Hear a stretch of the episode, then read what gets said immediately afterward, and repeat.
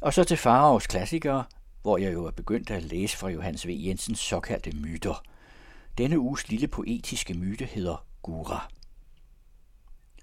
Det var i den time mellem nat og morgen, da alt levende sover.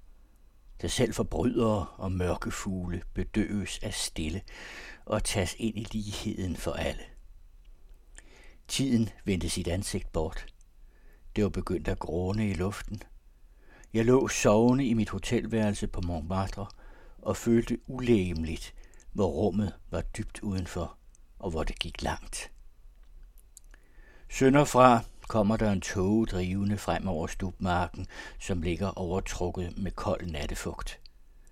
Og da skyen er et stykke inden over den forkommende ager, sænker en fli sig og svøber tøvende rundt, til den bliver hængende som et slør på en knage i luften.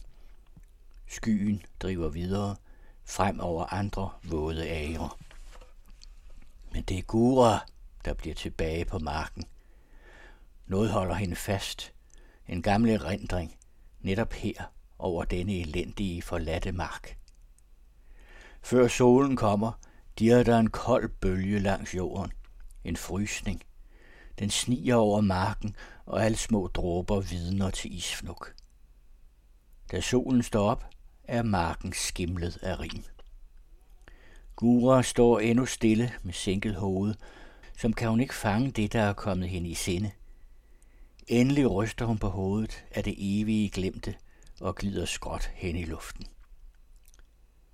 Gura er ganske alene. Hun holder sig midt i skældet mellem dag og nat og rejser sagte frem. Hvor hun kommer, møder hun stilhed.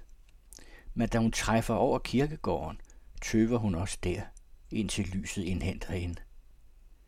Hun hører de døde lukke øjnene op nede i gravene.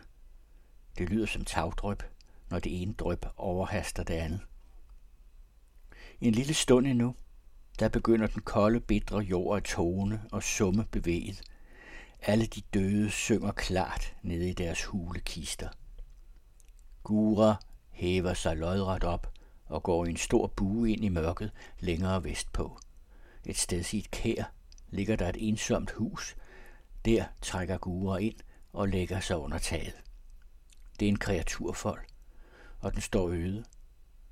Væggene er tømret af forskallingsfjeld, og da solen kommer op, falder lyset ind gennem sprækkerne. Lysstænger danner vifter på det sumpede gulv. Strå og planterester bliver synlige. I hjørnerne piper enkelte blege græsspiger op. Det er som om, der lurer noget uden for væggen og kigger ind. Lyset sker og vender sig i store strålebunder. Dunkelheden ligger svanger med uhyre former. Der kan svæve et rundt, frit læme, et øje udenfor, eller der ligger et væsen på alle fire og spejder ind. Det væsen, man dør af at se. Gura rejser igen. Hun når havet, lægger sig forover og glider glat frem. Bølgerne anstrenger sig og rækker efter hende og synker af der tilbage, og Gura når frem til byen.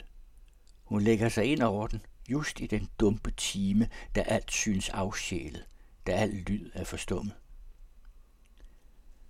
Mens jeg sov, kom Gura ind til mig. Jeg så hende ligge op under loftet i mit kammer. Hendes ansigt hang lige over mit. Jeg så den lange, skønne mund, der var vokset sammen middag som et ar.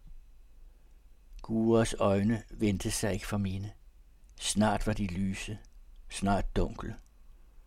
Under tiden forsvandt de helt, og stirrede endda. Blikket lukkede sig, og var der dog, som et mørke, der synes at gro. Der kommer flere af Johannes V. Jensens myter i de kommende uger her i Faraos Klassikere.